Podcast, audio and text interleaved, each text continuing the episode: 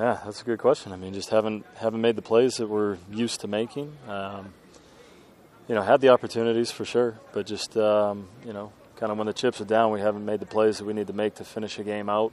Whether we're playing with the lead and, and need to um, keep the ball, or if we're playing from behind or need to score, and and or in the case of this last game, tied and need to get a point. And on the flip side, um, you know, defensively, uh, we played great all game, pretty much for the last month and a half, and then. Uh, you know, when they get the ball, they found a way to, to go down and make the plays that our offense hasn't been able to. So, um, you know, we need to be better, certainly, uh, throughout a lot of different points in the game, but late in the game when you need something to happen, um, you know, you need to go out there and make it happen. You can't just sit back and, and hope the other team screws up or, or hope that somebody else will make the play.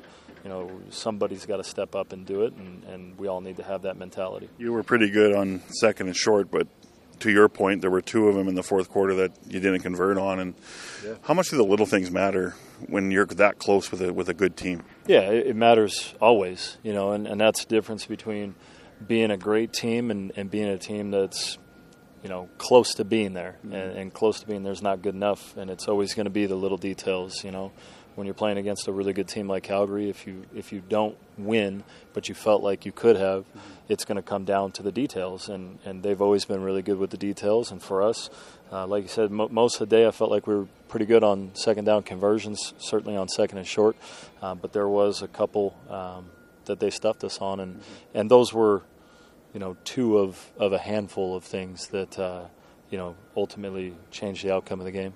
I mean, I think every season you talk about this week.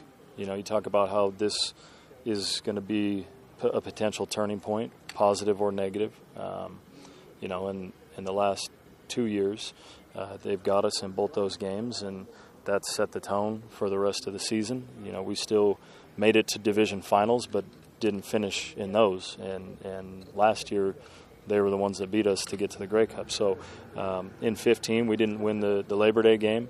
Uh, we did win the rematch, and that kind of propelled the rest of our season. But you know that that was a long time ago too. You know, so the, that's a different team that we played against, and we were a different team back then. But the, you know the opportunity is still the same for sure. Um, but we're not looking ahead, going, man. If we can get this one, then the rest of the season's a cakewalk or anything like that. We're just focused on trying to make amends for Monday's game because. Um, you know, again, that, that was a game where if we clean a few things up, maybe a different result. You never know. Um, but you know, we got to play better in certain areas. We're we're close, but close makes you a good team, not a great team.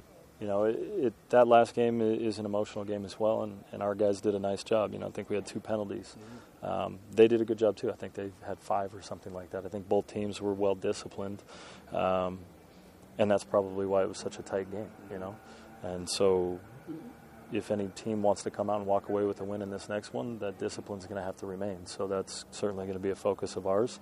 Um, I'm sure it will be of theirs too. They're always very good at that.